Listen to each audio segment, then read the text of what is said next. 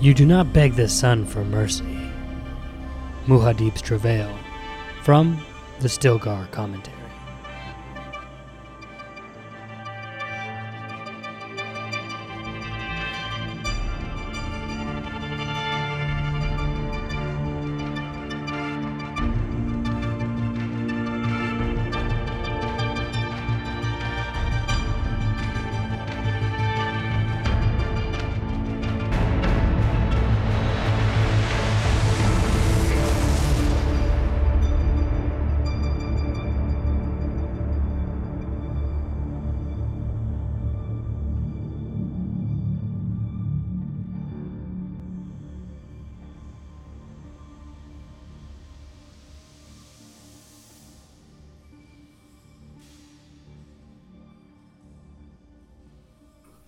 Welcome to Reading Dune, a podcast where we read Dune by Frank Herbert and talk about it. If you're a Fremen or a first time reader, this podcast is for you. My name is Caleb Pauls. And I'm Evan Diaz. And together we're going to read some Dune Messiah. Yeah, we are. Woo! All right. So I see, I saw there in a little bit that you have your, um, Dune, or you have your little, uh, uh um, Oh my gosh, what's it called? The worm. You have your your emotional Oh, yeah. support worm. Yeah. Do you feel like this chapter you needed it? Um maybe maybe a little bit, maybe a little bit. Yeah. By There's the just a lot of yeah, there's a there's a lot of weird weird stuff going on. I mean, it, it wouldn't be Dune without getting a little weird. Yeah. So, okay, first off, um, oh yeah, we have a form submission from Ooh. the website. Ooh. So if you, I mean, of course, there's lots of ways to talk to us. Twitter at Reading Dune, email readingdune at gmail.com, or you can go to the website, which is readingdune.com, and you put it in there, and you'll like this. This is from Mr. Mystery Man. what? Yeah. Mr. Mystery Man. He says, uh, Hi, just wanted to say, please don't ever stop doing these. I love your interpretations of this series so much. He says, by far, the best conversation in the entire book is the Fremen talking to Thufir Hawat. Good day. Stay spicy. Mystery. Does it say Mr. Mystery Man? Yeah, that's what he wrote in his name, Mr. Mystery Man. So, Cool. Mr. Mystery Man, if you've gotten this far listening, I also think that chapter with Thufir Hawat was underrated. And Yeah. I did not expect it to be that funny when we did it. But man, we get we get lots of comments about that chapter. It might be my favorite chapter that we've done on Reading Dune ever because wow. it was hilarious. Dang. Um, all right, so let's talk. Let's start with this quote. It's a small one. it's very is it the smallest one? It may be one, two, three, four, five, six, seven, eight words. It might be the smallest one. You do not beg the sun for mercy. Um, what do you think Paul was going through when he said this statement? He's talking to Stilgar. It's in the Stilgar commentary. Right. He's travailing. He's kind of pissed off. I think that that whole that weird vibe of like him kind of forgetting that he's not actually a god Yeah. and so having that you know like oh you wouldn't ask the sun for mercy why would you ask me for mercy like that kind of thing Mm-hmm. right that's the vibe that i got from it but Okay. Yeah, yeah. I feel like um as we'll get over like again, this is speculation. I have no real clue.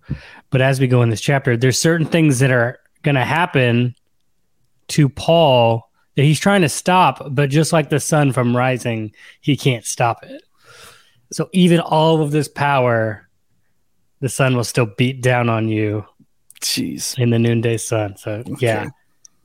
On that note, that's ouchy Steven on YouTube, he says, first live show, ready to get weird, Steven. What's up, Steven? Thanks for coming. Thanks for being live in. with us. All right. You ready to dive into this chapter? Let's do it. Okay.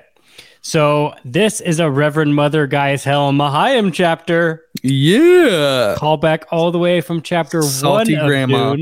Yeah, Salty the- grandma. Let's go. the old witch. So she's in her dungeon still. And so the Fremen guards have now come and they've come to escort her. She's captive to have an audience with Emperor Muad'Dib.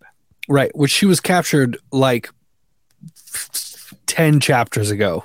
Right. Like Right. she was on the Heighliner that brought Yeah. um Edric. Right. Right. Blub, and it was blub, blub. Uh-huh. And it was a complete trap. The Fremen guards just grabbed her and said, You you can't be here, so you're now captive. Yeah.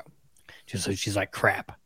So she walks down the dusty prison hallways and she remembers the first time she tested this child, this Kwisatz Haderach. He was a deep one. Right, we're thinking about that first time where he puts his hand in the box and he recounts, you know, fears the mind killer and everything is burning and she's just waiting. And then she thinks about how Jessica, Jessica played her role in all of this. So of course she focuses all of the blame on Jessica. None of this is her fault. Right. Right. Okay. I already have a question. Yeah. Uh, because I don't know if we've talked about it at all. Okay. but or or maybe we did and I forgot. That's like very very like likely that that's what happened. But anyway, my question is, where's where's Jessica? Dun dun dun. Good question. She Because we've been talking about her and yeah. don't know where she is. Um, I don't think this is necessarily a spoiler, so I can say it. She's on Caladan. Oh, okay. She Did said, they say that at some point? Um, I think at the very beginning, yeah, it's it's probably I think it was in Bronso's like thing. Oh, okay. Like, um, she's on Caladan and she refuses to make Caladan one of the stops on the pilgrimage. Uh huh. Like she's like, no, the pilgrims can't come here, and of course they all want to. We want to go to Muad'Dib's homeworld and see the waters, you know. Right. And she's like, no, uh, uh-uh, I'm not here for that fan service. Like, let's not do it. The fan service. So yeah, she's on Caladan. Um, Just like living her best life. yeah, she's Getting mani pedis, like hanging out. She's uh she's also with somebody. This isn't really a spoiler, I guess either. But there's a certain character that's been missing throughout this book. Uh, one of the main Atreides people. Oh, Gurney. Yeah, you remember that special moment they had in the cave, Yes. Yes. right? Right when the ways change conversation, Yeah. where we meet Gurney. He shows up. He sees like Batman Muad'Dib, and then like Yeah. goes that, and then afterwards he like plays a song for Jessica, and it got really tender after he tried to kill her. Right. Right. Yeah, yeah, they're together on Caladan. Cute. Okay. Yeah. Good to know. Yep. So she obviously wants nothing to do with any of this. Right.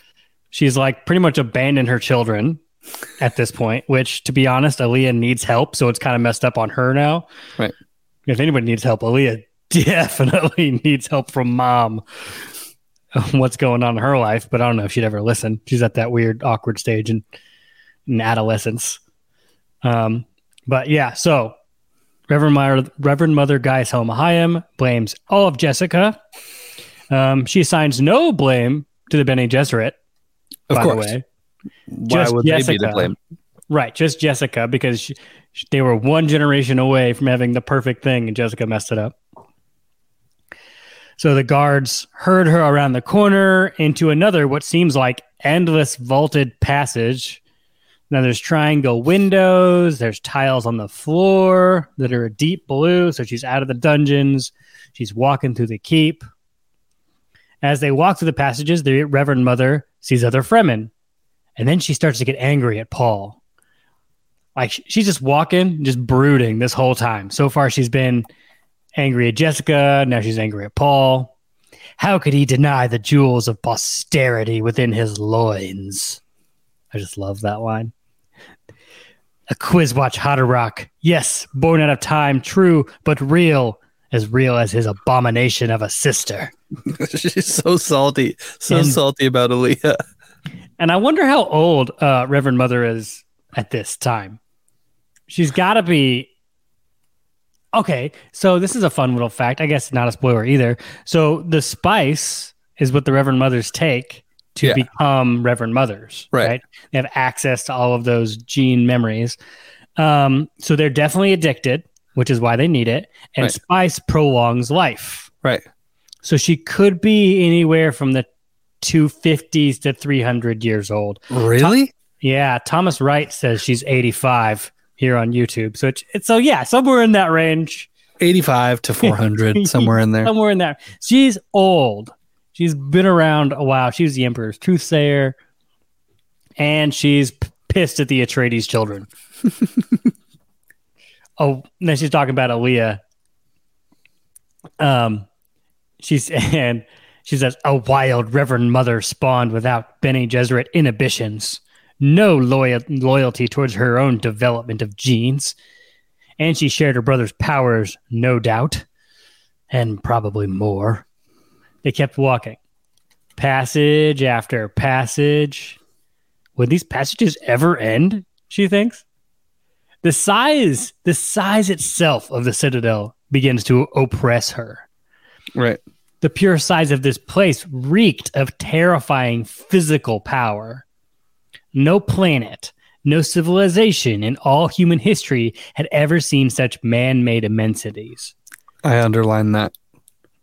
Right, which recalls back to like the thought that Paul was having about Genghis Khan and Hitler hmm and like their size of their empires. Right. How like the what what Paul has done is put a stamp on human history. This is the biggest it's ever been right now. Right. A dozen ancient cities could be hidden in these walls. You know what? You know what it made me think of just now, like reading through it again. Yeah, yeah, yeah. This is this is niche. This is a very niche reference. So Oh, I'm no, sorry. Um, but have you read The Magician's Nephew, the first Chronicles of Narnia book? I have, yeah. So they go into um like jaded like the white witch's world where they like find her Uh-huh. and Charn is like the the the country the like that they're in that it's just like a one palace that's like the size of a Planet. country you know like it's just this one huge palace and they're like in room after room and all the rooms just get bigger and bigger that's that's what it just reminded me of I think that's a good good illusion of what Okay. Paul is going for. Yeah. Right? Terrifying physical power. Right. Uh, Andrew Floyd, who is also at the airport about to go to San Francisco for work. Hey, Andrew, thanks for joining. He says, um, they see, he says this is the basilica of the true universal faith. Everybody in the empire comes here to worship. All right, so they pass an, an oval door with winking lights, and it was a Ixian pneumatic transport orifice, Ooh. which basically means it's a faster way of getting around than walking. Yet they forced her to walk this entire way. So she saw like an elevator and was like, "Wait, I could have used one of those Yeah, there was like a there's a a little scooter I could have been on. Like, this whole time. You're making me walk." And the answer why they made her walk it finally clicked. This oppressive walk was meant to prepare her for the audience with the emperor. Then it clicked. Again, Paul wanted something from her.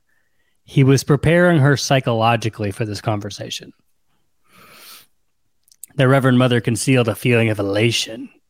Now she had a lever to pull in this game, which means she still held, held some power in this relationship. And with the right leverage, a finger's touch could topple a civilization. The Reverend Mother reminded herself of Scytale's assessment, right? Scytale said this probably numerous times. When a creature has developed into one thing, he would rather choose death than change into his opposite. Mhm. So this is this is what everyone's looking for this thing. How can we get him to how do we get Paul to choose death? The passage slowly became bigger, subtly though, Ahead of her finally loomed double doors centered on the far wall. The doorway stood 80 meters high, half that in width. So we're American, so we don't we don't know what meters are. Um, so I did some math. It's about 262 feet tall, which Yeah. again I really can't grasp. Um, it's about 18 stories. Okay. And so the, the doors itself are 18 stories tall Jeez. to show you immensity, scale, like physical power being held. Just the doors. Just the doors. Yeah. As she approached with her escort, the doors swung inward on their own. They entered the grand reception hall of Emperor Paul Atreides, Muad'Dib, before whom all people are dwarfed. Now, this room, the, the doors were big. This room was huge. Right. A whole citadel of any ruler in human history could fit inside this one room. Trusses supporting beams, a domed ceiling, everything spoke of pure engineering genius. Right. And without seeming to do so, the hall grew smaller at the far end, which dwarfed Paul and the throne centered on the dais. so it's like wait, wait, wait, wait, wait, wait. It's okay. All right. So like the the room small the right the room gets smaller as you approach Paul to make Paul look bigger. Right, because it's like you walk into this gigantic room and you get used to the room being gigantic, but then it like subtly becomes smaller so that when you see Paul, he looks gigantic. Right.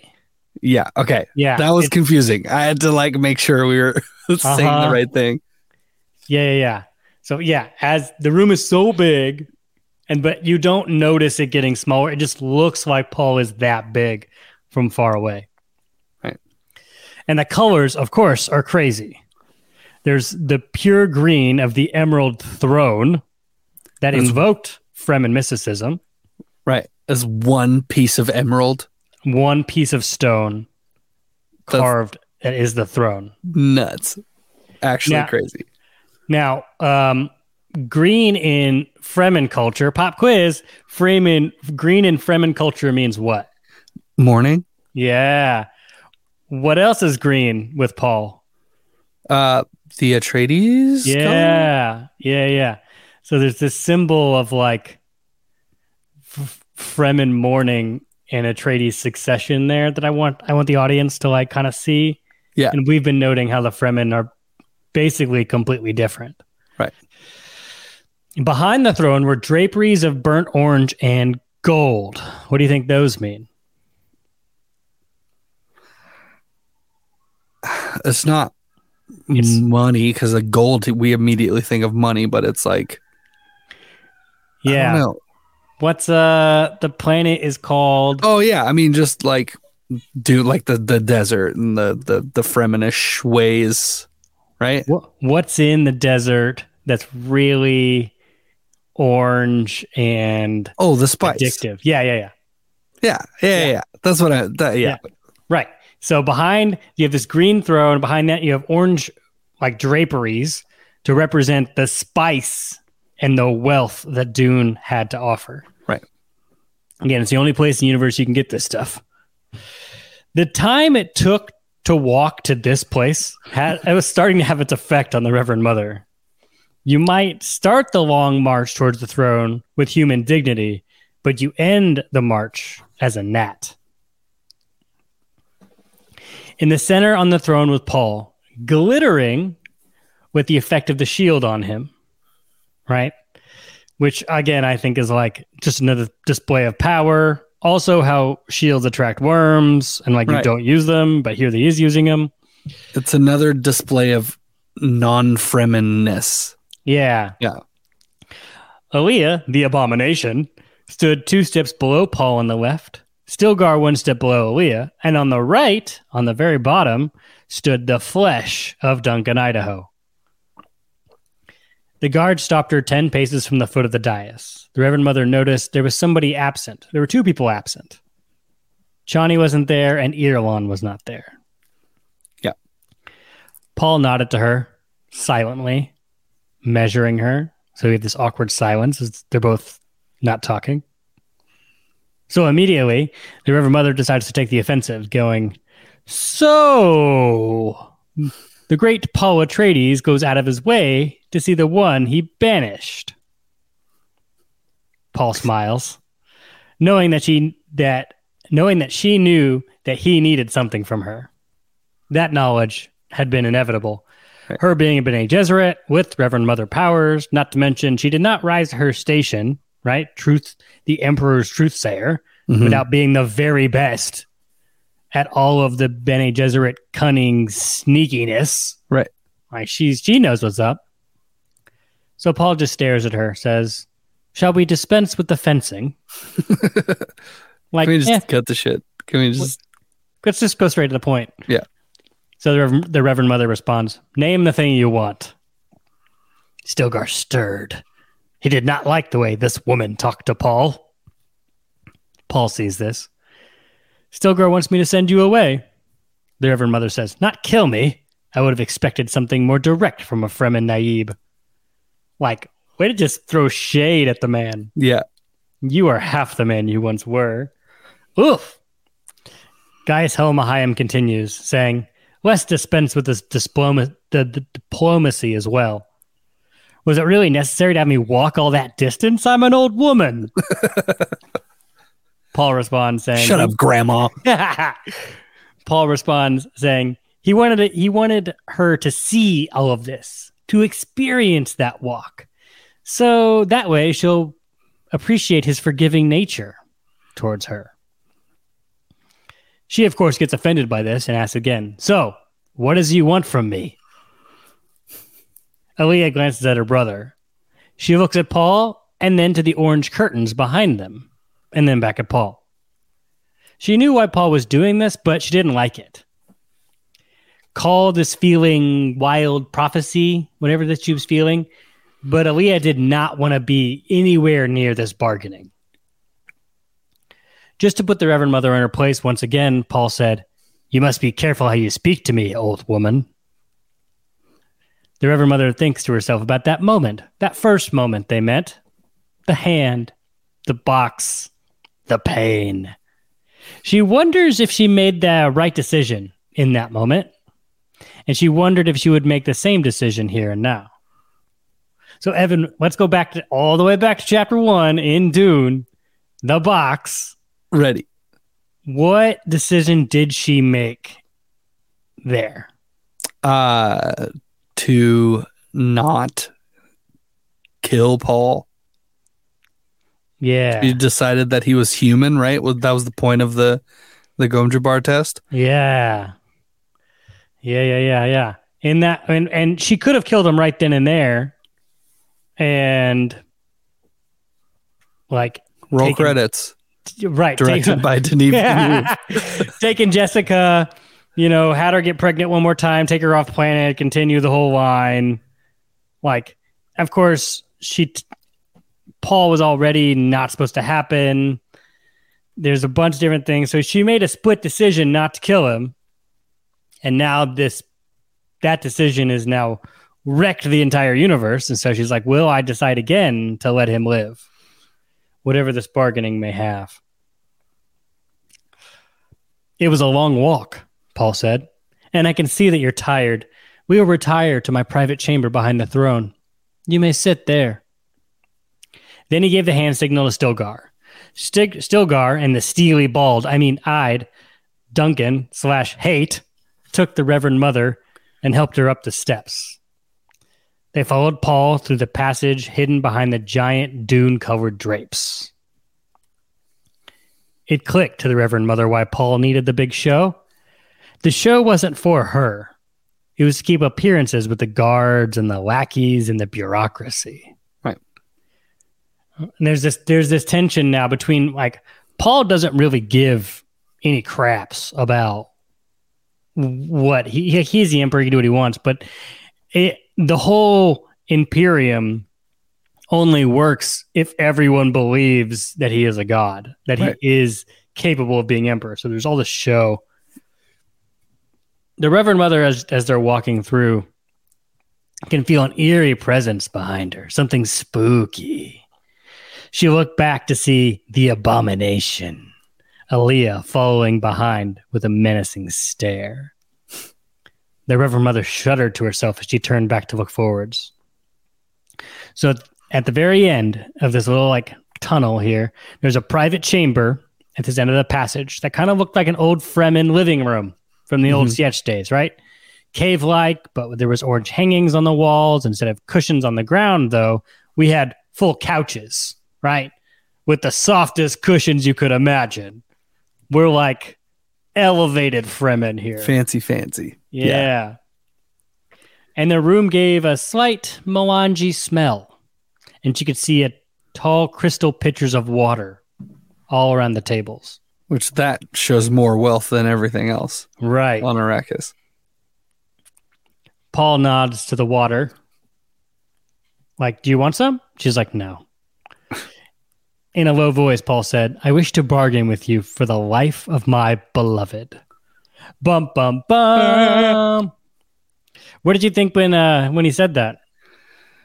I was like, wait, what? Right. Like, how is what? What is what is what's happening? Why why is he bargaining with her about Chani? Like obviously it's Chani, there's no one else. Right, yeah. No.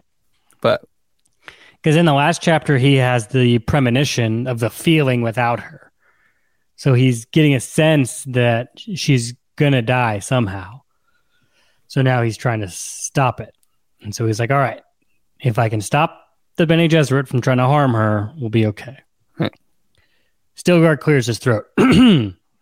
Alia has her fingers on the handle of her crysknife hung around her neck. And Hayt was just standing stoically at the door and his steely eyes looked to the air right above the Reverend Mother's head. He's just he's just kind of like a just standing there aloof. right. The Reverend Mother asks if Paul has had a vision of somehow she being a part of Johnny's death, which I think is a fair question. But the Reverend Mother was keeping her attention on the ghola, who was just weird. She felt even threatened by the presence of the ghola, since technically he's a tool of the conspiracy. Like him even being in the room is a little awkward now. Right. Paul avoids her question, only saying, I know what I know what it is you want from me. She looks down at her feet and then slowly raises her gaze to meet Paul. She stares at him with an angry glare. And and I imagine that she's sitting, but I don't think Paul is sitting yet. He's kind of like standing over her. Yeah. With again a position of power. Right. She glares angrily and says, What coin do you offer? Paul says that the Bene Gesserit can have his seed, but not his person. Which means he'll be a sperm donor. Right.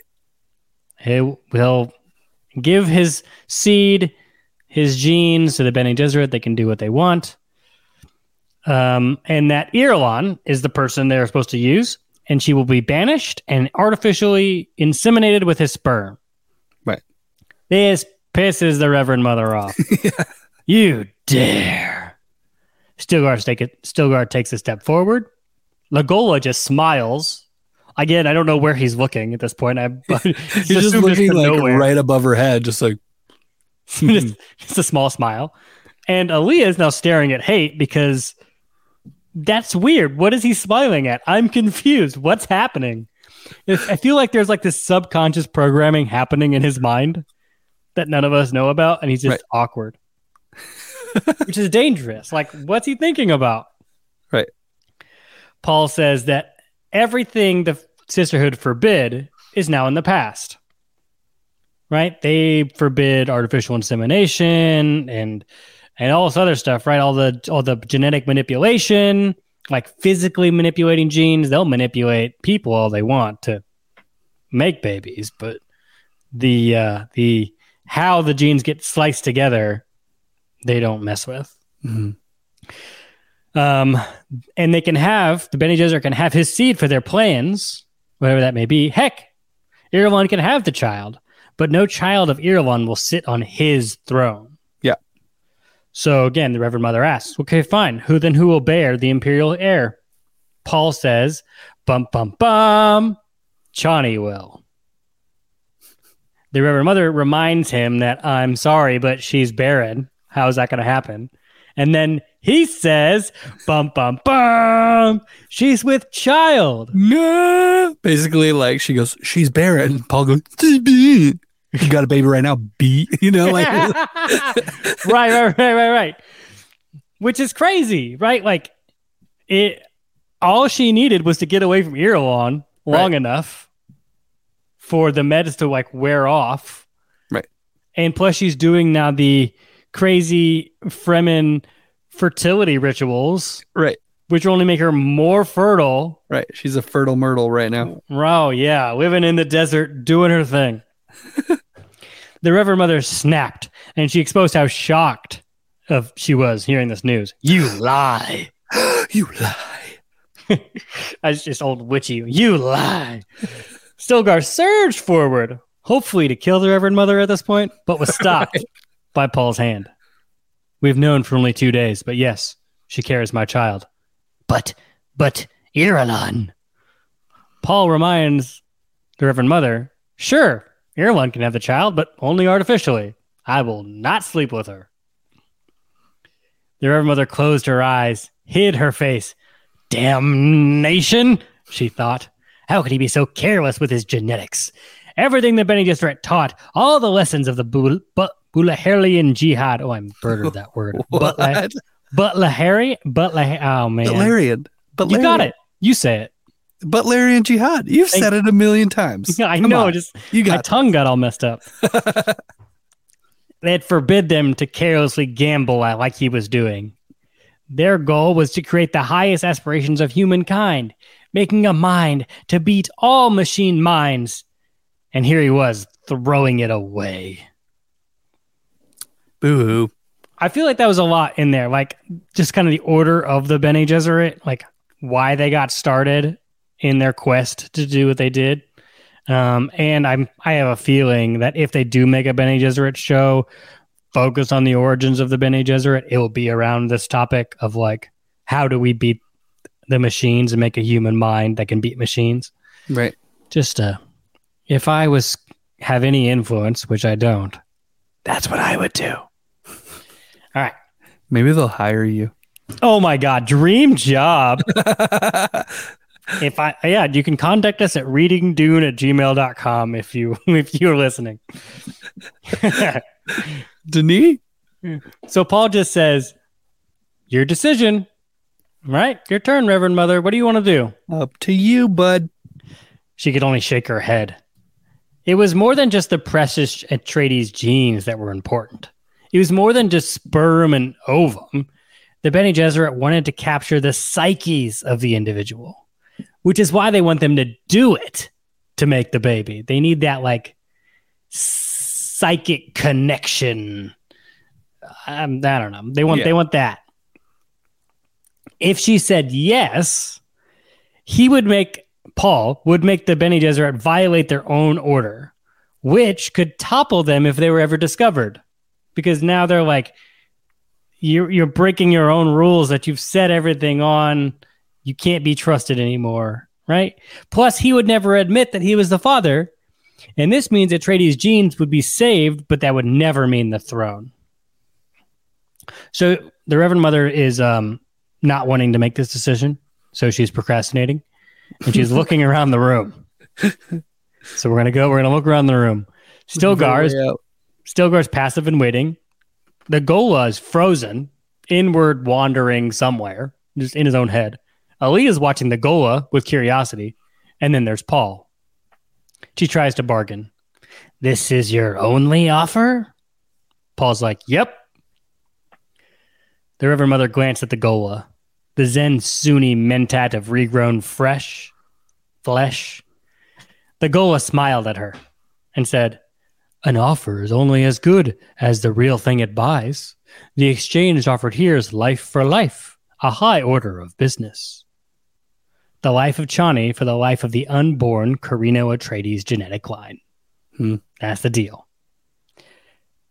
Alia brushed a piece of hair from her forehead and said, And what else is hidden in this bargain? The Reverend Mother couldn't even look at Alia. The abomination. Gaius Helen Mohiam felt herself and all of her other selves in her clamoring about, watching with intent. They were alert.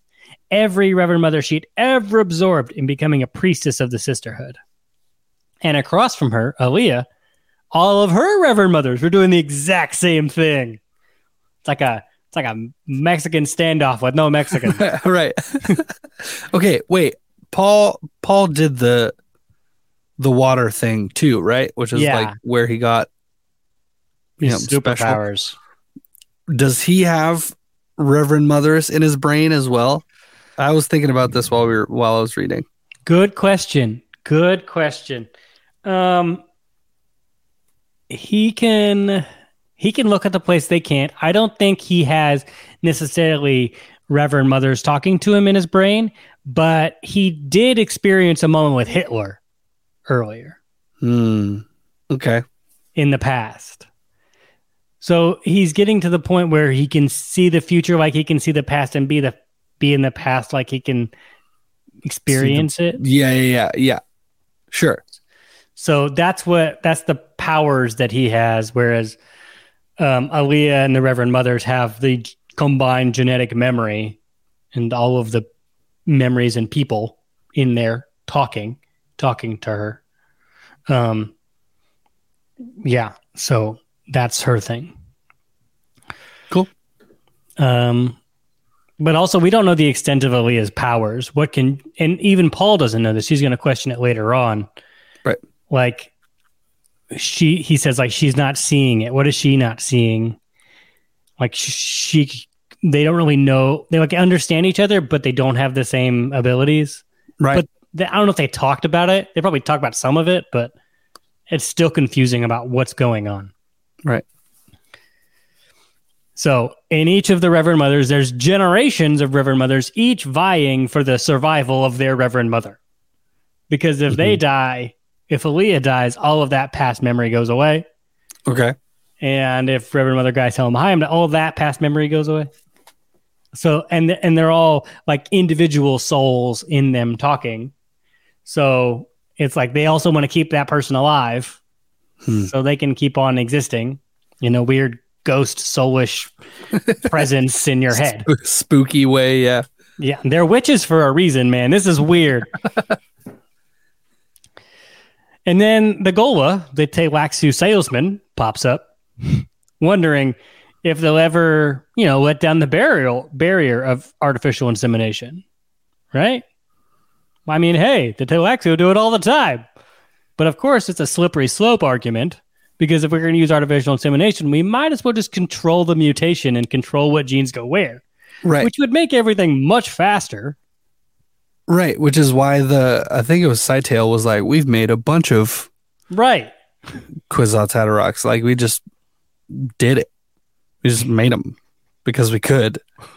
Why do you guys wait in a thousand years? What's happening? What's wrong with you? Right. But yeah, it's that slippery slope argument. And that's why the Bene Gesserit like have a hard line. Because if you do one, why not do another? If you give a mouse a cookie, he's gonna want some milk. So it just goes down that line. Paul was feeling the room out. At this point, everyone felt like strangers, even his own sister. Elias spoke up, saying, Who knows? Who actually knows what's going to happen if we give the Bene Gesserit the Atreides genes? The Gaius Helen Mohiam whipped her head around to meet Alia's gaze. For a single moment, both Reverend Mothers had a singular thought. What the hell do the Tleilaxu have to do with any of this? Which I think is weird because, again, you have the Ghola Hayt the salesman who's like, why not use the Tleilaxu in every conversation? Which, again, I feel is weird. Yeah. The Reverend Mother Mohiam broke eye contact first, remembering how the biggest pitfall of Bene Gesserit training was the vanity to believe that power could overcome any obstacle, including one's own ignorance. For Gaius Helen Mohiam and the Bene Gesserit, there was a pyramid of generations which reached an apex with Paul Atreides and his abomination sister. A wrong move here, everything would crumble, and they would need to start over. Paul finally asks, Do the Bene Gesserit reject his proposal? Gaius Helen Mohiam only says, I'm thinking. She looks over at the sister, thinking, How much would he pay to spare Chani's life? Would he accept a cross with his own sister? To buy time, the Reverend Mother asks about Irulan's opinion. Paul says Irulan will do anything that Bene Gesserit ask, which was true. Yeah, he's not wrong. The Reverend Mother asks if Paul would put Chani's child on the throne. Paul says, It is my throne. I can put there whoever I want. He he glanced at Alia, who was being oddly calm, eyes closed. Paul could feel the distance growing between them. The Reverend Mother had came to a decision, and that decision was that this could not this decision could not be made just by her. She needed to consult with everybody on the council on Wallach. So her decision is to not do anything but to just ask more people what to do. Paul agrees, but says they shouldn't take too long. The Ghola, the Tleilaxu salesman, asks, Will Paul bargain with the Bene Tleilax? If you bring the Blenny right here, why not bring the Bene Tleilax here? Right. Alia's eyes popped open. She just stared at Hayt.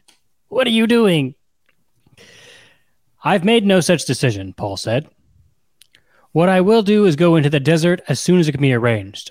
Our child will be born in Sietch. A wise decision, Stilgar says. Alia could feel in every cell of her body that this was not a wise decision. It was a dumbass decision. This was a wrong decision. making. But and Paul knew this. Why did he fix himself upon this path? This is like twice that Alia has been like, "What are you doing?" This is wrong. Alia asked Paul if the Bene Tleilax had offered their services to Paul. Paul says no, and then Stilgar. Then he then Paul tells Stilgar to arrange a message to be sent to Wallach.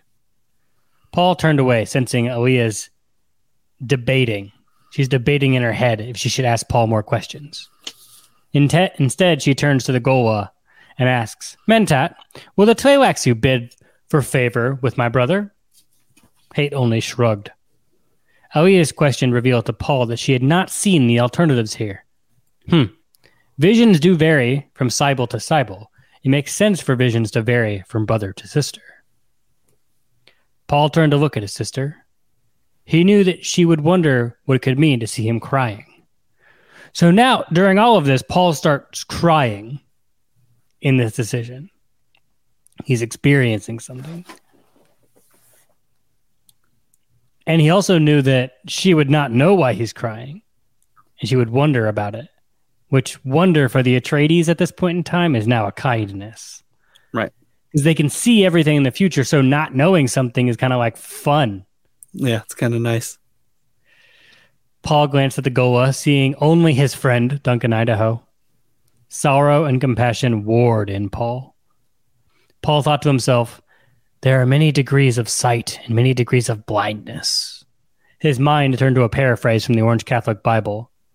What senses do we lack that we cannot see another world all around us? Paul wonders about Hayt's metal eyes. Did those metal eyes do more than just see?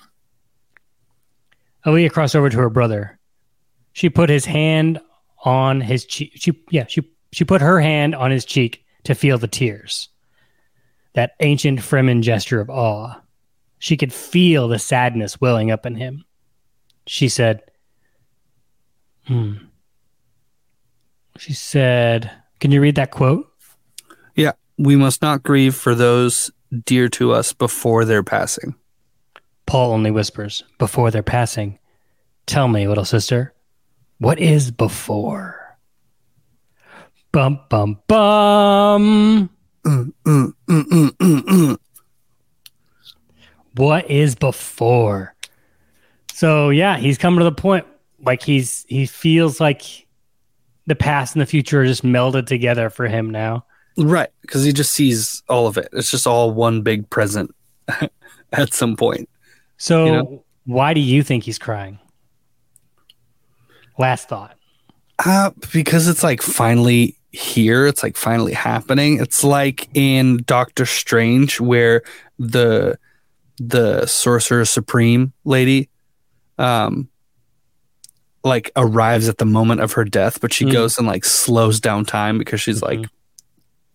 I always knew it was like gonna come down to this and now here I am. You know, like Yeah. just that moment of like, well, I knew this was going to happen, but now it's happening. So, Do you think, okay, what moment is happening then for Paul? um, Chani, Chani's fate being sealed in one way or another, um, his inevitable demise. I don't know. Like, there's there's a, a, a bunch of things that it could be. I don't I don't know that it's like It's just everything. yeah. I don't know if it's like specifically clear. I might be missing something, but Yeah, it doesn't specify why he's crying. Yeah, it could be the pain from the jihad he feels caused, in which he caused it. Could be Chani's death. Could be the, his empire will end, and all of this is Right. for nothing. yeah, it's just that that that quote that makes me feel like it's like it's Chani, you know? Yeah, yeah. I feel I feel like like because he's doing everything in his power to bargain for something. When I first when I first read it, I he's crying over death of Chani is what I thought. Right. Yeah. Andrew Floyd says, "I feel I feel like you got it. Me, I got it. you got it. You're spot on the money. Okay. Great. There we go." Guess we'll find out next week. Yeah. Speaking of next week, um, you can help support us, patreon.com slash reading Dune. Every chapter. Um, what else? That's I mean, stay spicy. That's that's it. We'll see you in the next chapter as we talk to Edric and Scytale and Ooh. see how the conspiracy is doing because right now Paul is just knocking the conspiracy down one at a time. Like he's he's got Irulan out of the way, right? Chani's with child. The he just he just took down the Bene Gesserit by saying, "You want my sperm? You can have my sperm."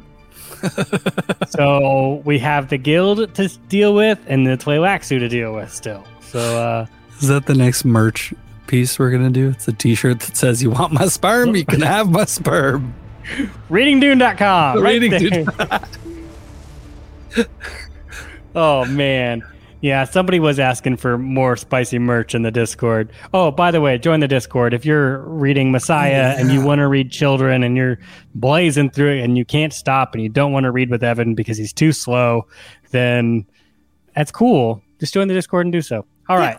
That's uh that's all. Oh, Thomas Wright says it's also the loss of Leto. See, there's too much you could be gosh darn crying about. All right, we're gonna end this and just say stay spicy, my friends. We'll see you next next week.